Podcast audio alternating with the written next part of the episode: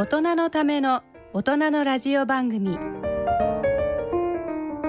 大人のラジオ。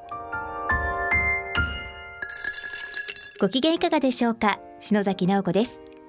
5週目の今回は特集テーマを組んでお送りしています。杉原中根ウィークとなる今週の放送は杉原中根に注目している企業アイオイ日清同和損害保険株式会社社長の金杉康三さんのインタビューを中心にお送りします。ご一緒にお送りしますのは外交ジャーナリスト手島隆一さんです。それでは大人のラジオ進めてまいります。大人のための大人のラジオ。この番組は各社の提供でお送りします。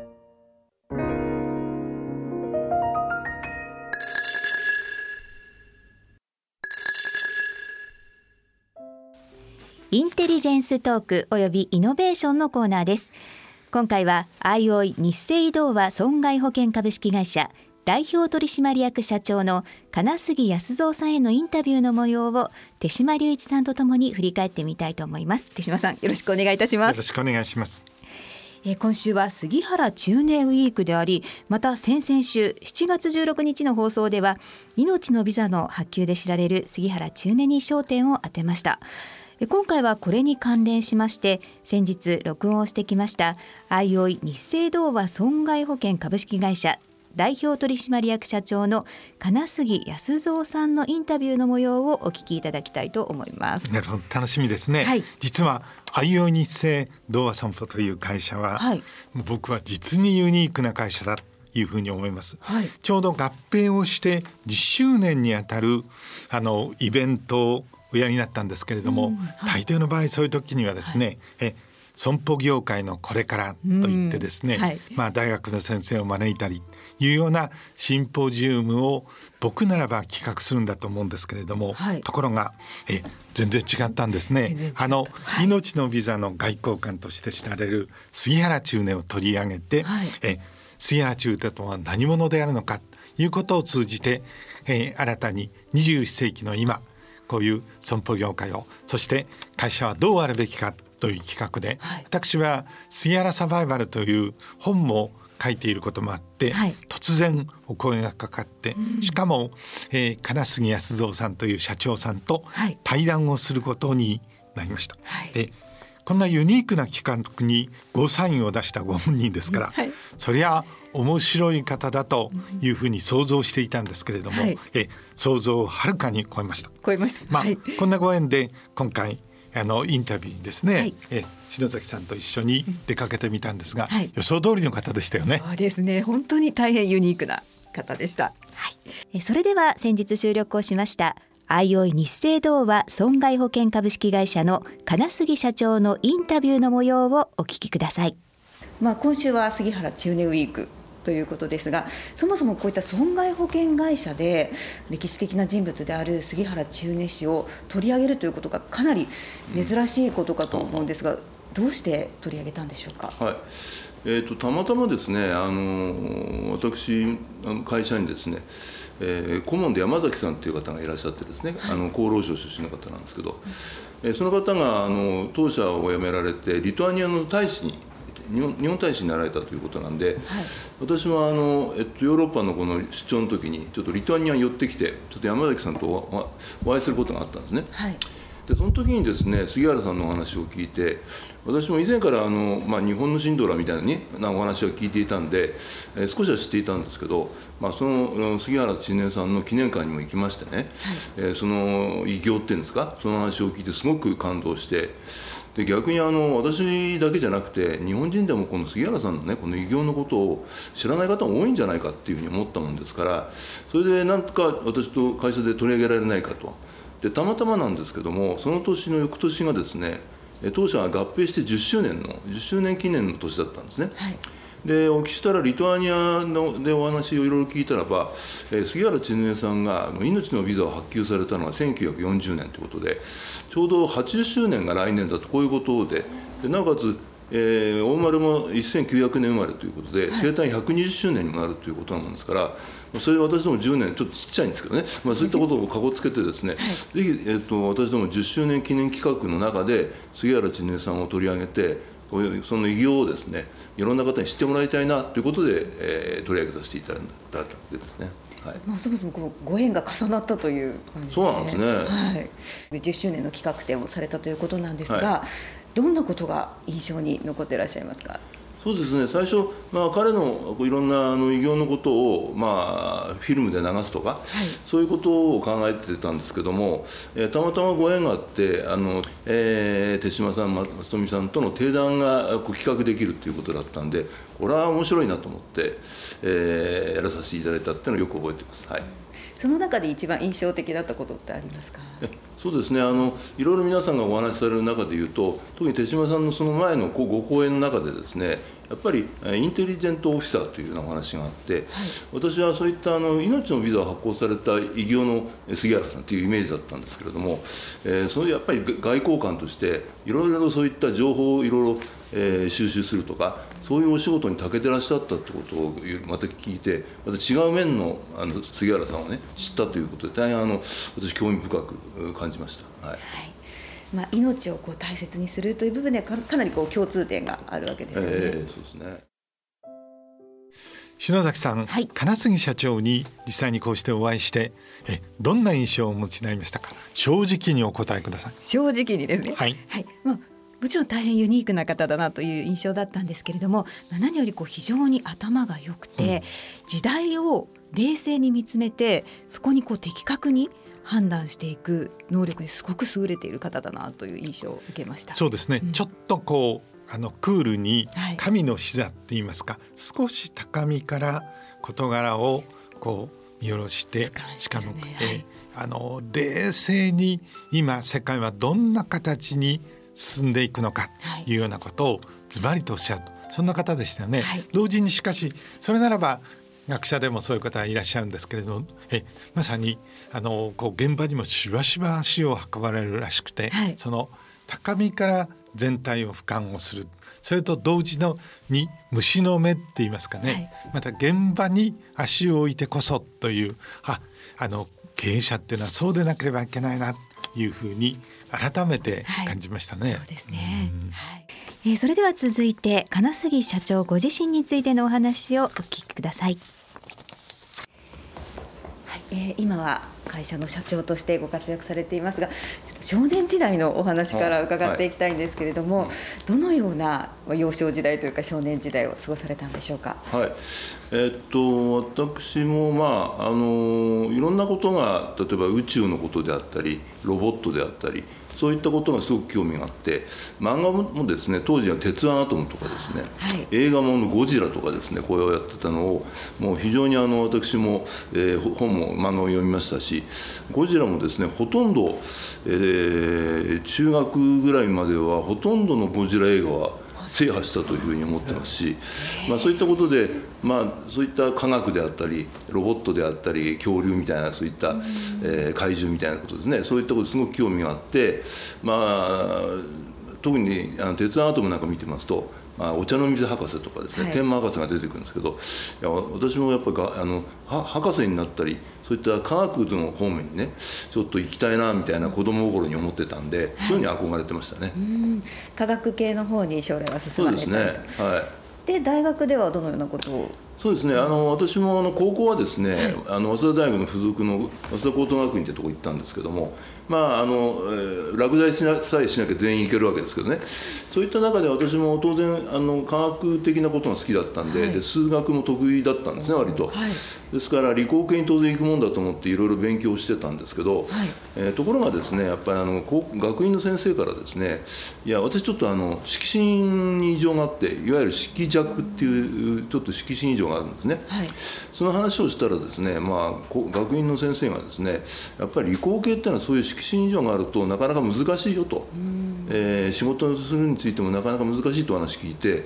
私大変ショックだったんですね。ですね。でややちょっとぐれちゃいましてですね、それで少し遊びほうけたこともあったんですけど、まあ、そんなことで、まあ、文系行くしかないかなということで、えー、早稲田大学は文系に行こうとこういうことだったんですけども、はい、やっぱり数学とかそういうの好きだったんでね、やっぱり文系で数学的なことって言ったらこれ経済学かなと思ったんで、まあ、経済学科を選んでいったっていうのが感じでしたね。実際経済学ばれていかがでしたか？あんまり学校行ってなかったんですけどね。大学行ってもあんまり行ってなかったんですけどやっぱり統計学とか、はい、そういうのすごく興味があって、それだけはちゃんと授業も出てそれだけは U 取ったっていうのを覚えてますけどあとはほとんどもう単位取ればいいみたいなねそんな学生生活やっててほとんどアルバイトしてしまくってましたね。ちなみにどんなアルバイトされていた？ガソリンスタンドですとかね。私車が好きだったんで。それでまあいろんな機械人がとにかく好きだったんですよ。ですから車を、まあ、あのバイトして中古車買って。それであのいろいろ改造すると暴走族と思われちゃうんですけど暴走族じゃない改造をやってたんですね。かっこいい改造。いや結構あのスピードを当てたりとか、まあ、そういったことをやっててガソリンスタンドでもそんなことをしながらね、はい、できるバイトだというふうに思ってたんでそういうことのまあ週にもう5日間ぐらいはアルバイトやってましたね。はい。もうほそちらがメインのような感じ。えメインでした。はい。なるほど、ええ、で、まあそのままあ、経済学を学ばれて、ええ、で就職はどちらにされるんですか？そうですね。あの私の卒業した頃はですねちょうど第二次オイルショックみたいなこと時期で、えー、非常にあの今でいう省エネみたいなことでね、はい、で非常になんか少し暗い時代だったもんですから、えー、就職もあまり芳しくなくてですね、はい、で特に先ほど申し上げたようにあの、えー、点数はあんまり良くなかったもんですからね、うん、えー、なかなかあの希望するとこいけないなとは思ってたんですけどもやっぱり、まあ、あの文系で経済学やってなおかつ数学的なことがやれるということになるとやっぱ金融機関かなというふうに思ったもんですから、はい、まあ主にその頃は証券会社をずっと、えー、リクルートで回ってて内定もいくつかもらって。はいと思ってたんですね、はい、そしたらあの父親のあの知り合いの方からですねあの損保会社でもねあの成績悪くてもあの気合だけで入れる会社があるぞっていうわけですよ、えー、じゃあそれでじゃあ受けてみようかって言ったのが大東京火災っていう会社でね、はい、で受けたら受かっちゃったんですね。だからそういったことで、はい、まあ、今に至るみたいなことなんですけど、はい、まあ、そういったことで就職が非常になんか苦労しましたけど、まあ、そういったなんかご縁のある会社に入れたなっていう感じがしましたね。損保会社を選んだっていう理由っていうのはあるんですか？やっぱり統計学好きだったんでね。だからあのそういうことが活かせる。ということとあとあの車関係好きだったもんですからね。一応あのガソリンスタンドでアルバイトやってると自動車保険とかいろいろやってたわけですよ。僕私は募集なんかしなかったですけどね、はい、そうすると車関係の仕事もそういった保険損保会社だとできるのかななんて思ってね。それででただしあんまり成績良くなかったんでちょっと諦めてたのが受かっちゃったと。こういうことですね。じゃあ、幼少の頃から好きだった車関係にも仕事でそうなんですね。回って関われる。本当あの理工系行ってエンジニアになってね、はい、車の設計とかロボット作ったりそういうことしたかったんですけど、まあ、それが叶わなかったんですけどもね。まあなんかあの木なる縁でやっぱり自動車に関わるお仕事になったなっていう気がするんですね。本当にこう人生ってつながってますよね、うん、そうなんですね、はい、でまあ会社入社後、まあ、ご活躍されたと思うんですが現在のご自身のこう会社の経営の原点となっている部分についていろいろ伺いたいですね。まあ、私が入った頃っていうのは本当にもうあのいわゆる今でいうブラック企業みたいにね長時間残業だとか土日も返上してみたいなことをやってる会社もどこもそうだったんですけどね。もうあのとにかく気合と根性でやるみたいなことばっかりやってたわけですよ。それでやってました。私も25歳の時に結婚しましてね、はい、それであの子供もまああの2人目ができたんですけどそしたらあの2人目が生まれる時にですねあの妻にこの悪性腫瘍が発見されましてね、えーと、2歳児と0歳児を持つ家庭でいきなり母親が入院しちゃうみたいなね。そういったことになっちゃってて、はい、それも当時のまあがん治療っていうのはなかなかねあの、あの今みたいになるわけじゃなくて抗がん剤打ったり絶対に厳しいなもんなんですねですからほとんど入院しっぱなしですから私もそ突然そんな状況になっちゃったんで、まあ、ちょっとあの東京だったもんですからね、はい、実家の母親のと一緒に住んでまず子供2人をどうやって育てるかみたいなことでねですから当時からは朝朝はもう2人を0歳保育の保育園に送ってですね、はい、まあ、帰りはさすがにピックアップできないんで母親にお願いしてましたけど毎朝子供を保育園に送ってでなおかつ土日はもう家庭サービスしなきゃいけないっていうね。家庭サービスじゃないですよ。家事やんなきゃいけないんですよね。家事やんなきゃいけないっていうことで、はい、まあ、そういう生活だったんで、まあ、残念ながらあのブラック企業の中でも土日はしっかり休まなきゃダメみたいなね。でなおかつ夜も深夜深夜残業してでも朝は必ず子供を送りに行かなきゃいけないとかね。そういったことでやるっていうことで、まあ、仕事ももうどんどん割り切ってどんどん片付けていくっていうね。そういう癖がついたのは事実ですね。よくいるんですよ。一緒に働いててね。土日までやればいいやっつってだらだら仕事やってるといっぱいいるんですけど私土日やれませんからね、はい、金曜日でビシャッとやめて月曜日に成果出すとこうやんなきゃいけないわけなんで、まあ、そういった、まあ、仕事を早くなんとかこう、えー、やり上げるみたいなそういう時間を切って仕事するっていうことはまあおのずとそういうスタイルになりましたね。それは多分今のスタイルにつながってんじゃないかというふうに思いますね。お話伺ってるだけでかなり大変な状況だったなと思うんですけれども、まあ、そんな中で本当にこう時間が区切られた中で成果を出していく、まあ、今即断即決とおっしゃいましたけれどもそのコツというか思いというか。っていうかもう必要に迫られているわけですよ、はい、もう切らなきゃいけない時間を、そうすると切らなきゃいけないっていうのは逆にやっぱりあの集中力を高めないと仕事にならないわけですよね。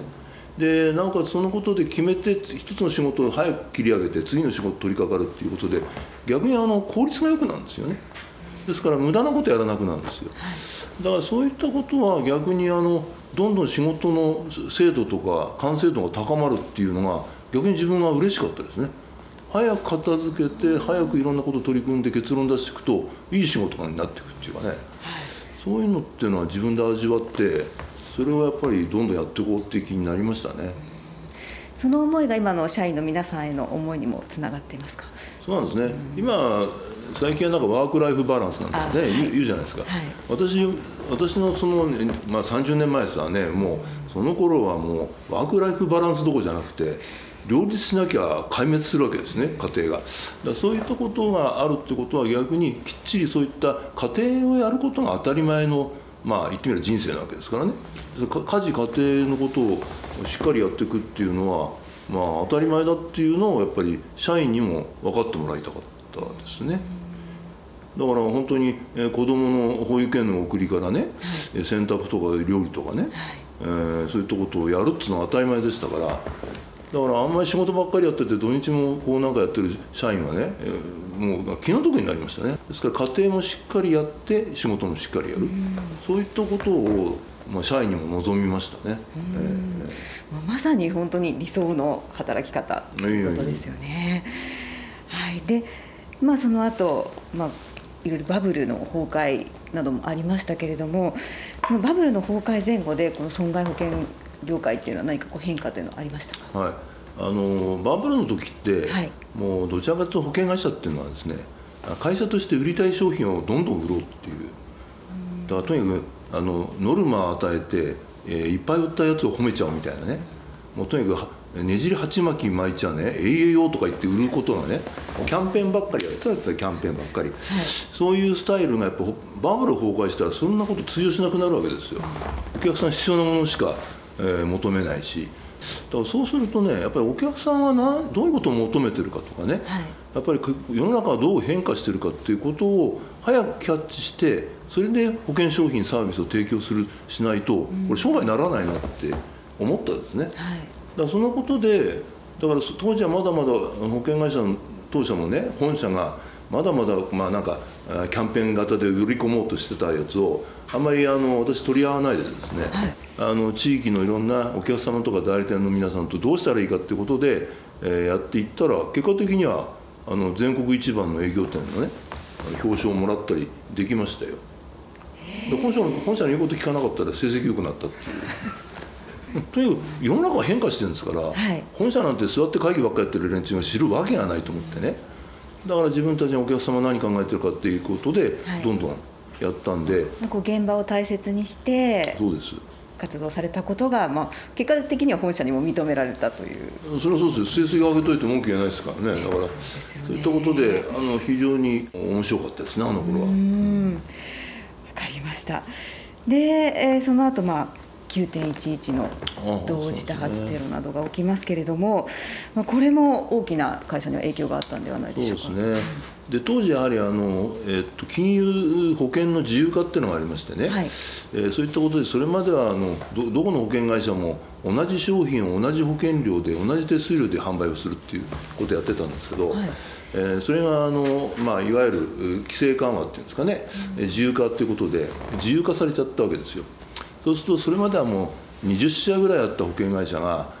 もう合合唱連合じゃないですけど合併して規模を大きくしていかなきゃいけないってことがあって当時もうほとんどの会社が合併したんですね。で当時あの私も大東京火災でしたけど千代田火災と合併ということなんで、はい、まずは合併するための、まあ、いろんなあの仕事をね私やらさせていただいて。うんそれがねやっぱり会社が違う会社が一緒になるっていうのはいろいろねやっぱり文化が違ったりね、ね、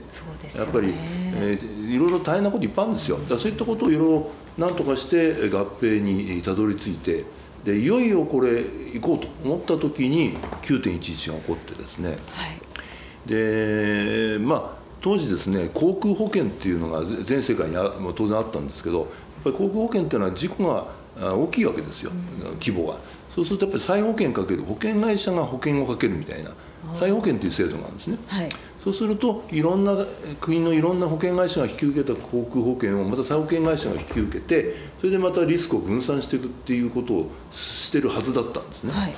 ところがですね結果的には全世界の航空保険の78割を当社が引き受けてたってことが後から分かったんですね。はい、でこれじゃあやっぱ分散ならないっていうんでえー、なんとかそれを分散していこうっていうことで合併して作業してた最中なんですね。そのさなかに9.11が起きちゃって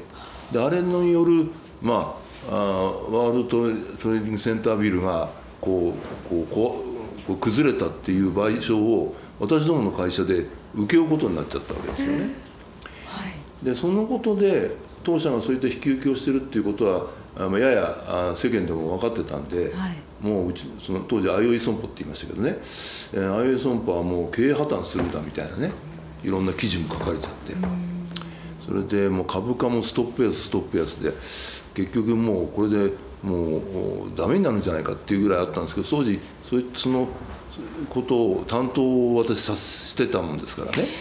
まあとにかく損害額の確定だとかそういった調査をしてでなんとか損害額がもう一定この1400億円的に決まって分かったんでそれをリリースしたらばあそんなもんかってことでストップしてね、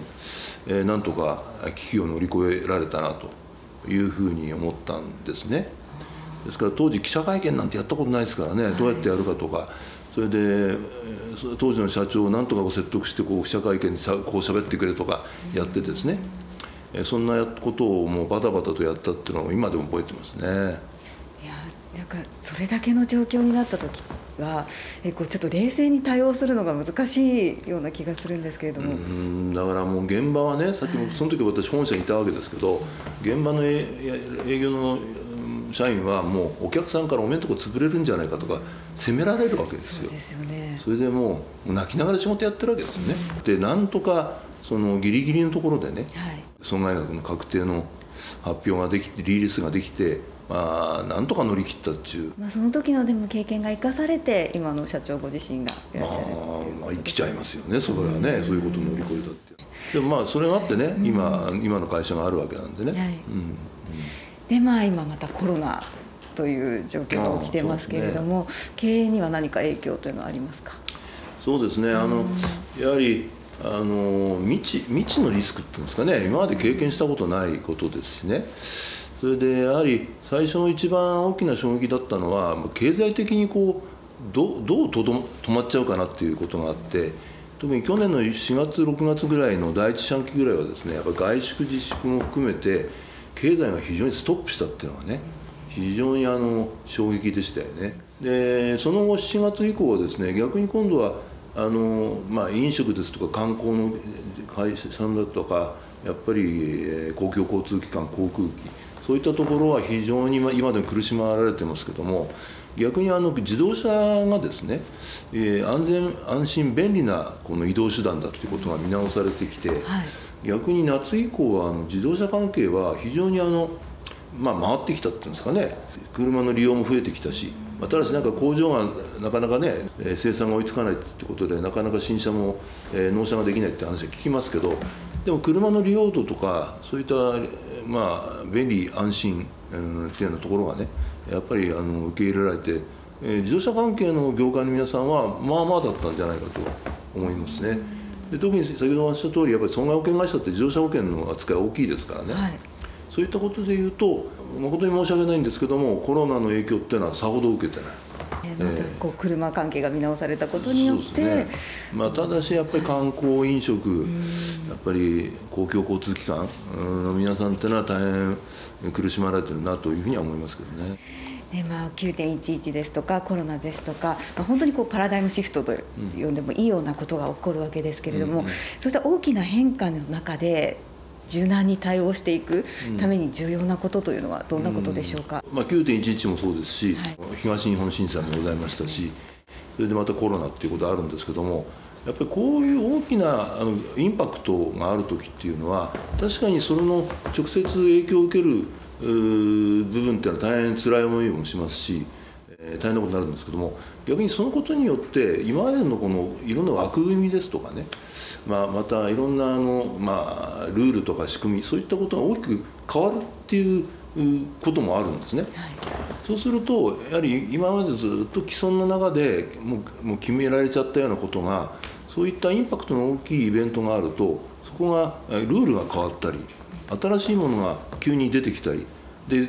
強かったものがまた弱くなったりっていうこの変化があるんで誠に申し訳ないですけどそういうのをちゃんと的確に捉えればビジネスビジネスのチャンスにもなるっていうことなんですね。で特に私ども損害保険会社っていうのはそういったリスクをどうコントロールするかっていうのは、まあ、本業ですからそういうことを見極めて新しいリスクに対してすぐ対応するとかそういったことをどんどんやっていけばこれは誠に皆さんには申し訳ないですけどビジネスすれば大きく広がっていく可能性が広がるってことだと思いますね。だから特にあの私も昨年はあの6月まであの損保協会の協会長だったんですけどね、はい、でその最中にコロナがスタで始まったんでで当時やっぱ思ったのがですね、まあ、あの保険会社もいろいろコロナに対する保険もあったんですけどなかなかお客さんにお勧めできてなかった。まあ、こんなこと想定してませんからね。だからだから逆にそういったことをどんどん本当はお勧めしなきゃいけなかったとで結果的に業界上げていろんな仕組みをやろうと思ったんですけども、まあ、20万円を限度ぐらいの、まあ、言ってみればお見舞い金ぐらいの保険しかできなかったんですね。で私も協会長終わった後、まあそれでもやっぱり、えー、個社っていうかねうちの会社だけでもそういったコロナに対するやっぱり保険をしっかり作ろうとこう言って最高そういったあの感染が起きた場合の休業の保障であったりまたそのための費用いろいろかかるものについての例えば最高1000万まで出る保険とかねそういうことを作らさせていただいてそれをまあ売る売りに販売させていただいたんですけど、まあ、当時やっぱりコロナがどんどん広がってる時期でしたからね、まあ、ある人から言うとそんなの売ったら殺自殺行為だってぐらいのことは言われたわけですけどでもリスクがある時に保険会社がリスク逃げてちゃねあの存在価値を問われちゃうわけですよ。ですからあえてそういった時に保険を販売させていただき、まあ、反響もあって売れたんですけどただそういった保険に開発させていただいて喜んでいただいたっていうのは良かったなと思ってますね。えー、金杉社長自身のお話を伺ったんですけれども、はい、私一番印象的だったのが、まあ、若くして奥様を亡くされて、うん、0歳と2歳の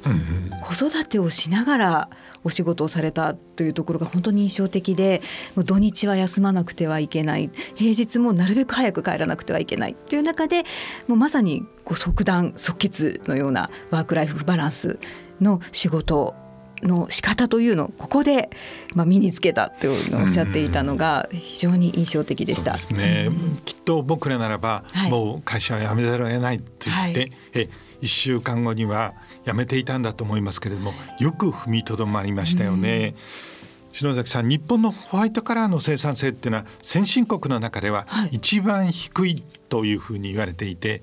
我が身を見てもそうかな痛いところをついている論評なんだと思います、はい、ところが今お話がありましたように金杉社長という人は若くして奥様を亡くされて、はい、もう0歳と2歳のお子さんを自分で育児をしながら会社を辞めずに育てたという本当に稀な経験をお持ちということになりますよね、はい、そしてこの苦境を乗り切るためには家事も仕事も両方とも効率を上げてつまり生産性を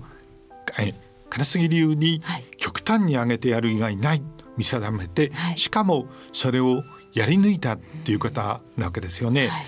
コロナ禍の中ではテレワークになってさまざまな今までの慣習が大きく崩れているんですけれどもはるかそれ以前に、うん、えたった一人でそれをやり抜いたっていうの、はい、とても面白いお話でしたですよね、はい、そうですね、うん、大変なご苦労だったと思うんですけれども、はい、そんなこと一切感じさせずお話しくださるのにやっぱりこう社長自身の強さとか、うん、こう仕事への思い家族への思いというのを感じました。そうですね、はい、えそしてですねもう一点あったんですけれどもあのバブルの崩壊前は会社の命令を聞いてそれを仕事を忠実にやっていればよかったんですけれどもバブルの崩壊後は会社の命令を聞いていたらダメになるということで独自にこう戦略を考え出してそれを貫いて、うん、そして反対にそれがこう本社からこう評価されたっていうお話をされていました。まあ、そのあたりもこう独自のやはり信念というか時代を見る目が非常にあるんだなというのを感じました。その通りだと思いますね。うん、これ実は杉原中年のビザの話ともちょっと似てますよね。はい、えあの会社の訓令には従わない。えあのあえてリスクを取ってやる、はい、しかしその自分の仕事っていうのは決定的に対立をしないであの自分のまさにやりたいようなことをやる、その点でも共通点があるんだというふうに思います。はい、でよく上司の言うことを聞いた通りに失敗すると思ってもですね、はい、組織の中でそれをやってると、うん、まあ一応クビにもなりませんし、はい、あの摩擦も起こりませんからそういう安易な道を選んでしまうんですけども、やっぱりこういういいビジネスのリーダーっていうのはそういうことをしないんだなということを改めて実感をいたしました。はい、あの9.11同時テロ事件、はい、で僕も忘れられない事件なんですけれどもこれ損保業界を、まあ、直撃をしたわけですよね。うん、え膨大な被害が出るわけですから、はい、まさにその人たちから損保業界に対してですね保険金の請求がいうもうそれは明らかでしたから、はい、損保業界の株価はアメリカでもそうですけれどもロンドンの日本でもまさに暴落をするということになった。でこれ株価がそれだけ暴落をするということになりますとまさに会社の存立そのものに関わってくる、はい、その時にどうするのかという。え一時は下がるんだけれどもやがて必ず持ちこたえる。その理由はこういうことであるということをまさに情報を開示してつまりマーケットと対話をしながらそれを乗り切ったいうのは金杉社長からもお話を聞いたところですよね。はい、えテロの世紀が幕が上がった、うん、そういうパラダイムシフトの中でそれに愛に迎合するのではなくてその中に新たなビジネスチャンスを見つけていくというこれ今聞いても実に多くの教訓に満ちていたお話でしたね。そうでしたねそれでは続いてのインタビューの模様をお聞きください。今コロナに関する保険のお話が出ましたけれども御社ではイノベーティブな独自の保険商品を開発されていらっしゃいますがどんな商品があるんでしょうか？はい。えー、一つあのテレマティクス自動車保険っていうのがありましてね、はい。えー、それはあの今車もいろんなあの IT とかそういった機器がのついてるものですから車からいろんなビッグデータをこう得られるわけですね。そのビッグデータを使っていわゆる安全運転をしてるかどうかってことを判定してそれを保険料に反映できないかっていうみたいなそういったことはやっぱり必要だなというふうに思ったんで、はい、えー、これもですね最初はあの車がそういったコネクテッドっていうんですかねこうつながってどんどんつながっていくことによって保険でなんか魅力が増せないかなということでスタートしていろいろあの自社でもいろいろ研究したんですけどね、はい、そしたらですね、えー、イギリスにある ITB って会社がそういった保険をこう作ったと。すでに販売してるというようなことを知りましてね、はい、それで実はその会社を買収しようってことで、えー、買収に至ったんですけどそれはあの車がこうどういう運転をしているかドライバーの方が安全運転をしているっていうことを判定をすると保険料を安くしていくと。こういう仕組みなんですけどもね実はその、えー、この保険の開発したそのさっき言ったベンチャー企業の社長っていうのはマイク・ブロックマンって人なんですけどね、はい、まあ、その人とちょっと話を聞いた時に彼はこう言ったんですよ。いや自分はねこの保険をあのイギリスでは若者が交通事故で多く亡くなってると、それを救いたいんだったわけですよ。でどういうことですかというとこのテレマティクスの自動車保険を入ると、えー、要は安全運転だと保険料が安くなるイコールドライブのこういった状況をスコアリングしてですね、はい、そのドライバーの方に点数が悪いとかこう出すわけですね。100点満点だと50点とか60点。そうするとドライバーの方もやっぱ点数良くしちゃう、うん、点数が良くなると保険料が安くなるということで、えー、点数を良くするっていうことはイコール安全運転をするってことなんですね。例えば急ブレーキ急ハンドルしない速度超過もしないっていうことが実はこの保険をつけることによって事故が減るんだってことですね。そういうことを言われてあいやてっきりはそのベンチャー企業の社長はね、はい、まあ、安全運転のお客さんに、ね、保険料割引するってことからスタートしたのかなと思ったらそうじゃなくて若者から交通事故から命をね、えー、守りたいとこ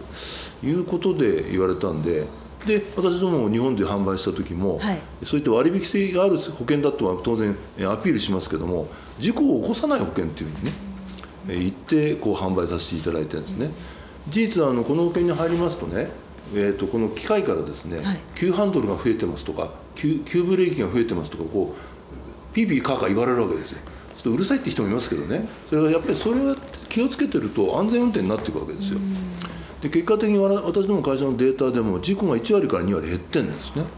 素晴らしいですね。だそういうことでお客さんがすれば保険料も安くなるし事故も起こさなくなる。ということで大変それで今、えー、評判っていうんですかね。好評を得ていましてですね。そういったことが私どもそれを売りにしているというところですね。こう損害保険がこう社会を良くしていくところまでこう回っていってるわけですよね。まあ、おっしゃる通りで、まあ、安全安心なこの、えー、モビリティまちづくりそういったことに貢献できるっていうことなんで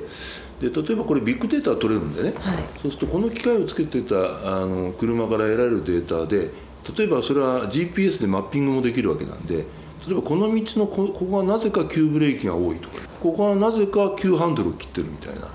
いうのがデータが出るわけですよ。でそれを超公共団体や警察の皆さんにご提供させていただいて例えば道路を改善したりね標識をつけたりということに使っていただいてるということでそれも大変今あの地方自治体の皆さんから好評を得てることですね。いやなんかお話伺ってるだけでそのビッグデータでさまざまなこう情報に変えていって生かしていけるってワクワクしますね。いやいや本当。だからそういったことでね、やはりあのなんていうんですかやっぱり今までだとまああの保険に入ると事故起こった時にお金払いますだったんですけど、はい、それ以前に事故を起こさないんですでなおかつ社会的にもそういった貢献ができる保険だってことやっぱりしっかり前面に出して皆さんにアピールしていきたいと思います。そうですね。なんか保険の未来が見えたような気がするんですけれども、でまた高齢者の方もまあ増えてきてますけれども、高齢化に伴う保険のニーズの変化っていうのもまたあるんでしょうか？そうですね。まあいろいろあります。例えば車の保険もですね。はい、えー、例えばあの高齢の方っていうのは今事故が多いっていうんで免許返納だって話がよく出てるんですけどね。そうですね。はい。で免許返納しちゃうと生活できなくなっちゃうような地域ってあるわけですよ。車がないと病院とか買い物も行けないとかでそうなるとやっぱりあの高齢の方を免許返納じゃなくてもうあの車をできる限り楽しんでいただいて安全に運転していただくってことが必要になってくるんで、はい、そうすると今自動車メーカーさんもサあのサポカーみたいなぶつからない車とかで私どもの保険もこの保険っていうのは先ほど申し上げた通りありドライブをこうアドバイスする機能がついてますから。え高齢の方も自分が運転が怪しくなってきたってことを認識していただいてそれであの注意して運転していただく、え事故を起こさない方向なわけですからねそういったことを合わせることによってできる限り高齢の方にもね、はい、えー、車をずっと運転をしていただいて楽しんでいただくそういったことにお役に立てるというふうには思いますね。この保険は本当に高齢者の方にとってもいいそうですね。ことですよね。でなおかつあのこれにはですねあのえっ、と通通信機能がついてましてね。はい。えー、例えばあの、えー、親御さんの保険に、えー、例えば通知するのを例えば息子さんにしとったりするとですね、えー、1日のこういう運転をしてたっていうことの結果を通知してくれるわけですよそうすると例えば東京にいるの息子さんがですね田舎にいるおじいちゃんがどういう運転してたかってことをこう見れるわけですね、はい、そうするとあまたこんなことやってんのかとかですねあちゃんと運転してんなってこういうことで見守る機能ってうんですけどね、はい、そういったこともつけてるんでだからそういったことで安全運転をみんなで見守るっていうこともさせていただいてますし、はい、それにドンとそれにぶつかっちゃったりするとですねその振動を感知してえー、うちの保険会社のオペレーターにつながるようになってるんですね、そうするとどうされましたかとこう言えるわけですよ、はい、車に乗って。その場でそうです。でどうのこうのって言ったらじゃああの、えー、警察警察とか救急車の手配とか劣化の手配しますよってことをするってことなんで、まあ、事故起きたからわざわざ電話してそれで事故の場所とか状況を説明してなんていうストレスがいらないっていうことなんですね。っていうことも高齢の方には非常に向いてると思いますね。いや非常に安心ですよね、それはもうお子さんたちにとってもそうですし、その高齢者の方にとっても、はい、もういつも見守られているという。おっしゃるとりです。はい。はいそこまでこう進化してるわけですね。そうですね。はい、だからやっぱりいろんなものが IT 化したとかデジタルの力なんですよね。そうですね。はい。ですから本当に先ほど申し上げた通り、もう事故起こったからお金で解決するっていうのはね、まあ、当たり前は当たり前ですけどそれ以前のこととかアフターケアをどうするかっていうねそのことが大事になってきてるんだと思いますね。まあ、そのあたりを生かしていけるっていうのはやはり社長のこの理系の頭がいやいやいや文系です文系。いやいやいやいやいや。い やですからねやっぱり、あのあれなんですよやっぱり統計学とか、はい、もしくはそういったこともありますけどやっぱり物事がやっぱりこう、まあ、デジタル化していくっていうことによってねやっぱり生活だとか社会の仕組みっていうのは、えー、こうきちんと効率的に合理的に進むように、ね、なってくると思いますね。それはやはり交通事故も減っていくっていうことにつながりますしそのことはやっぱり安全安心なまちづくり、そういうところにどんどんつながるんで。で私どももそういわゆるそういった、えー、社会と会社とのまあ、共通した価値を、ね、高めていこうっていういわゆる、C、CSV ですけどね、はい、それとデジタルを組み合わせた CSV by DX っていうネーミングで、えー、保険の販売をテレマティクスもそうですけどさまざまな保険をそういった形で今販売させていただいてるんですね。はい、えー、災害対策に向けたサービスなどを行っていますよね。これもねあの今自然災害が増えてますよね、はい、台風もそうですし地震もそうですけれども、はい、まあ、そういうのをさっきの話じゃないですけどじゃあ被災して被害があったからお金払うっちゅうじゃあこれは当たり前の話なんで逆に台風なんか来る場合にはどういうところの経路にどのぐらいに被害が出るかっていうことを予測するっていうのをその CMAP っていうこれ一般公開サイトですけどもね、はい、えー、横浜国立大学と A オンジャパンとこう、えー、3社で共同開発したんですけど、えー、そういったことで、えー、もう過去のいろんなあの災害のデータを私も持ってますから、はい、それが人工あの気象衛星から得られたデータでこの台風の進路を見ながら、えー、どの地区にどんだけの被災が起きるかってことを想定して、えー、出す仕組みなんですね。これそれを使っていただくと例えば超公共団体の方であれば避難をどうしたらいいかとかですね。また事業体の方であればこういった物流をどうしたらいいかとか保管場所を移した方がいいんじゃないかとか。でよくあるのがですね低いところにモータープールで車何台もあってて、はい、水水害で埋まっちゃうってことあるわけです。よ、うん、ところがこの心膜見ていただいて予測をしていただければ水災の予測も出ますからやっていただければあらかじめ車をどどっか場所に移すとかですね、うん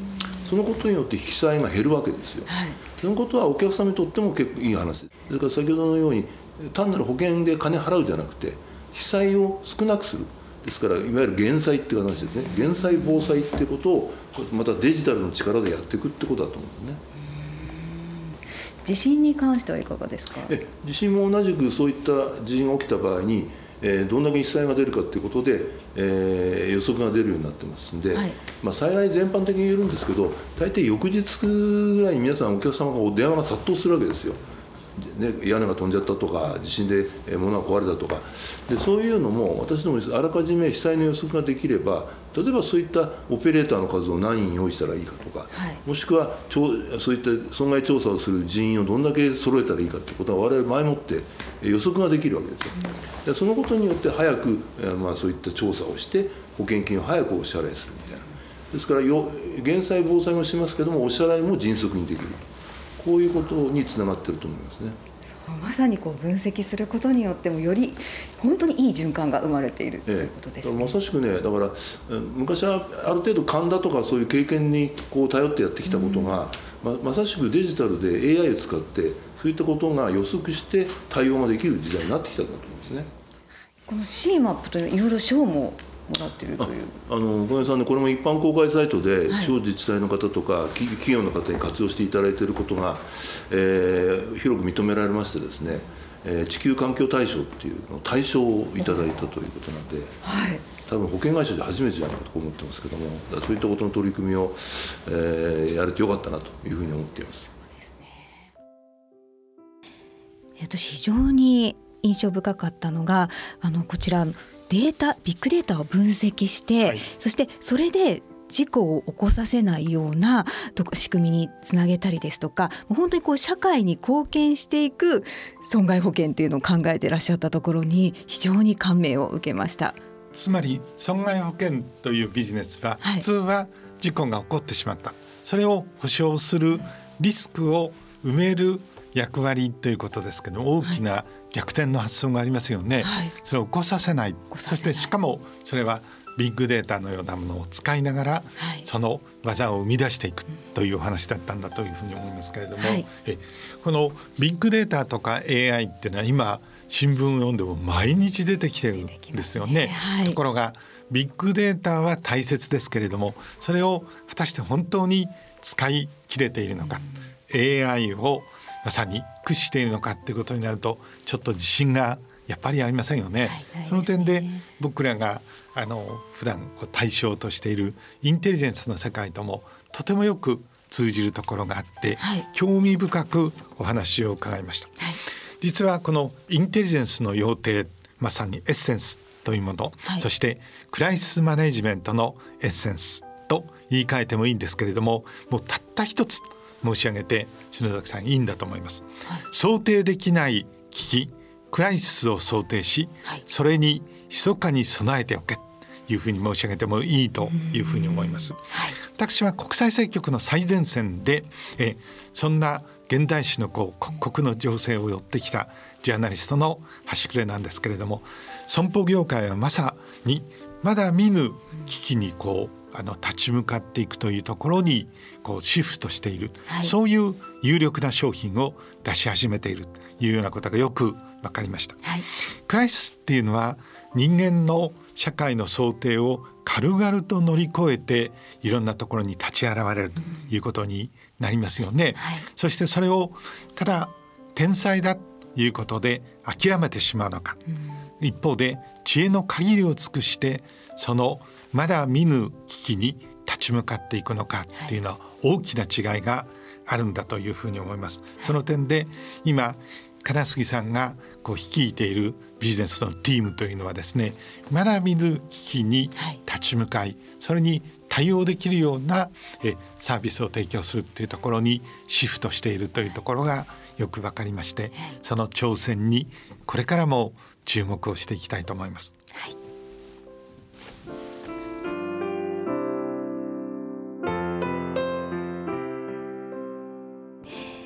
続いてはスポーツについてお話を伺いました。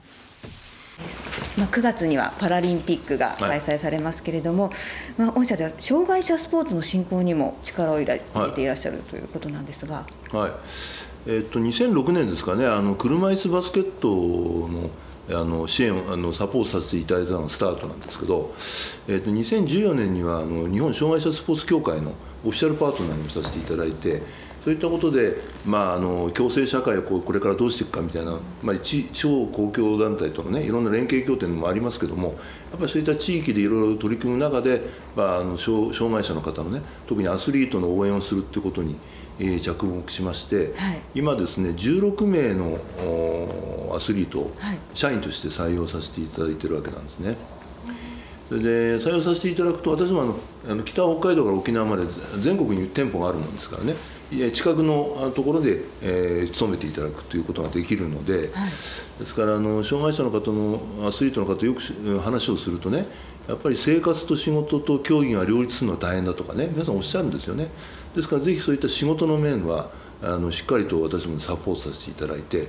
でなおかつそういった方々が仕事やってらっしゃいますとね、はい、例えばあの大会が近いのにもギリギリまで仕事やってるんですよ。早く早く練習行ってこいって言いたくなるんですけどなぜそんなに一生懸命やるかって聞くとやっぱりあの障害者の方々が自分たちがアスリートじゃなくなった時もねやっぱり仕事続けたいから仕事しっかり覚えたいってわけです。やりたいってわけですよ。でそんなことを聞いてでなおかつそういったアスリートのの社員が競技場に行ってそれで大活躍するっていうのは社員が見るじゃないですか、はい、これ社員にとっても大変ねいいことだと思うしやっぱりこういったことの社員に対する影響っていうんですかね、いい影響もね大変あると思いますね。じゃ実際今回出場される選手の方もいらっしゃるということですよ。だからぜひねやっぱ有観客っていうんですかね観客ありで、えー、社員またあの取引先の皆さんと一緒にですね応援に駆けつけてたいなとは思ってるんですけどぜひ、えー、応援したいと思います。で社長ご自身も何かスポーツというのはされてるんですか？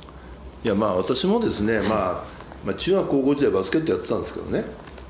で一応あの東京ではねあのベスト8に行くぐらいの結構まあまあのチームでねすごい強いですよね。サブキャプテンやってたんですよこれでも。ね。キャプテン、ええ、で大学はさすがにこの身長なんでねバスケットはもう諦めちゃったんですけどたまたまなんですけどねあの私がえー、っとね専務になった頃かなあの社内のね通知でなんかあの社内クラブで顧問がいないクラブのっていう誰か顧問になってくださいみたいなのが来ててね、はい、バスケット部に顧問がいなかったわけですよね。これはいかんなと。いうんで私顧問になるって手を挙げて、はい、そしたらですねもう弱いチームでねこの前大会行ったら4人しか集まらないで棄権しましたとか言ってるわけですよ。これはいかんと思ってねこうこれ気合い入れてやろうって。で私も行った手前ね俺も出るぞと。練習もやるぞとい。うんで練習にも参加しで練習行ってもですね、はい、10人20人集まればいいですよ。56人しか集まらないとねすぐ順番組むんですよね。そうですよね。もう死ぬ思いですからね。だからそういったこともやりで大会にも出てね、はい、でで出てるんですよ。公式戦に。でゼッケン4番。4番4番ってキャプテンナンバーですよ。そうですよね。ナンバーだけはね。だからそういうことでやってて。でフルに出るわけじゃないんですよ。当然、あと1分ぐらいしか出ないんですけどね。それも、勝敗がもう30点以上差がついちゃったら最後の1分ぐらいにこう参加する権利が与えられてですね。一番いいところ出てやってくるんですね、はい、そうするとやってると相手のチームって僕のことなんか知らないでしょ？ところが声援でね社長頑張れとか言うじゃないですか。相手がビビるわけですよね。それプレッシャーですよね相手にしてみて、ね、怪我させたらやばいんじゃないかと思うじゃないですか、はい、それでこうするって言ったりやるで点入れたことないんですけどね、まあそれまあ、そういったことで楽しまさせていただいているわけですね。じゃあ今も現役ということです、ね、一応現役です。あんまりあの年がいもないと怪我するんでね。用心してやってますけどはい、はい、えではですね最後に番組をお聞きの皆様にメッセージをお願いできればと思うんですけれども、はい。まあ、あの本当あの私どもの会社もですねちょっとお話した通り、まあ、9.11のこともありましたしまたあの地震とか災害もありましたしまたこう今のコロナこういう問題が出てるわけですけれどもやっぱりその時々にやっぱり、まあ、あのいろんな困難なこととか難しいこととか発生しているわけですけどもやはりそれを我々としてはしっかりと受け止めてそういったことに対応していく。で逆にそういったことの大きな、まあ、影響のある出来事の時っていうのは必ず世の中が変化をする。そういったチャンスにもなるというふうに思っているので、まあ、被災された方とかそういう方に大変申し訳ないですけどもこういった大きな影響のある時っていうのはそういった難しいこととか新しいことにどんどんチャレンジをする。このことが必要でで難しいこと新しいことやると失敗するじゃないですか。そういったことを乗り越えてやっていくっていうことがねやっぱり本人の能力の向上にもつながりますし会社も強くなっていくという。やっぱり人材会社それぞれがね今後も新しいこと難しいことにチャレンジしてどんどん人も会社も強くたくましくやっていきたいというふうに思っています。はい、かりました。本日はアイオイ日清同和損害保険株式会社にお邪魔し代表取締役社長の金杉康三さんにお話を伺いました。金杉さんありがとうございました。ありがとうございました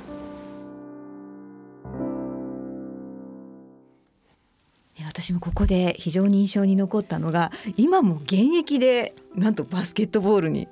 参加してる。すごいですよね。すごいバイタリティだなと思いました、はい。僕もあの自分のえー、アメリカンフットボールのチームを持っているっていう経営者は知ってますし、はい、そして弱かったチームをですね、はい、選手の不況もまさにジェネラルマネージャーとしてやって都市対抗野球ではですね決勝戦に出たっていう社長さんの話も知っているんですけれどもこのように自分の会社のチームを現場で応援し、はい、そして資金的なバックアップをする経営者はいるんだというふうに思います。しかし金杉さんのようにですね 現役の選手として自ら登録し、それキャプテンマンダは4をつけて、はい、え短時間ながらと本人は謙遜しておられましたけれども実際こう出場しているリーダーっていうのは他に全く知りません、はい、その点でやっぱり風変わりな経営者英語で言うとエキセントリックっていうのは褒め言葉のニュアンスもイギリスなんかではあるんだと思いますけれども、はい、やっぱりそういう経営者だと申し上げていいんだと思います。率先垂範という言葉はありますけれども社内のスピーチでいろんなことを言うようにですねやっぱり試合に出る方が率先垂範になりますよね。そうですね、うん、本当に説得力ありますよね、うん、冒頭で紹介しました杉原中年の企画も世界中のでこうビジネスを展開している損保会社としてはちょっと心配はあったはずなんです、うん、僕の方が心配したぐらいですから、はい、なぜならばイスラエルとイスラム世界っていうのは今も、えー、対立してますよね。そ、ね、して、はい、イスラエルがまさに、えー、あの人道のヒーローだというふうにして、うん、えー、こう称賛をしている人に肩入れをするということになるとあるいはイスラム世界を敵にするかもしれないというふうに普通の経営者だったら考えてるんですね。ところが片杉社長の場合は、実はそれを無視してやってしまえというのではなくてリスクはどんなところにあるのかということを部下に徹底して調査させだから金杉さんのもとで働く人たちはかなりご苦労が多い。僕は務まらないかなと思うんですけれども、はい、そしてそのリスクの所在をえ損保会社の社長さんらしく、ちゃんと見極めた上でそれでも杉浦中根のその、え企画をやるんだという結論を出したんだそうです。はい、えインテリジェンスを扱うジャーナリストがなぜ金杉さんとこのようにご縁があるのかというふうによく聞かれるんですけれども、はい、これによってお分かりになったというふうに思います。インテリジェンスとは膨大で雑多な情報から今起きている事態のこう本質を探り当てそしてそれを分析し抜き調達し抜いた情報それを最後のよりどころにして重大な決断を下す。つまり近未来に一歩を踏み出す技なんですね、はい、その点で金杉さんという損保業界のリーダーは、えー、私にとっても得難いビジネスモデルなんだというふうに思います、えー、今日のお話も実に面白かったというふうに思います。ご苦労様でした。ありがとうございました。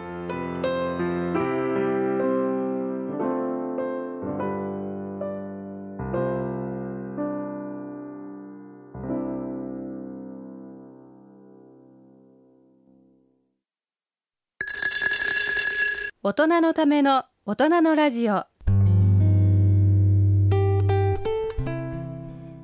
今回の大人のラジオはいかがでしたでしょうか？杉原中年ウィークの今週の放送は杉原中年に注目している企業。アイオイ日清同和損害保険株式会社社長の金杉康三さんのインタビューを中心に外交ジャーナリスト手島隆一さんとともにお送りいたしました。大人のラジオそろそろお時間となりました。ここまでのご案内は私篠崎直子でした。大人のための大人のラジオ。この番組は各社の提供でお送りしました。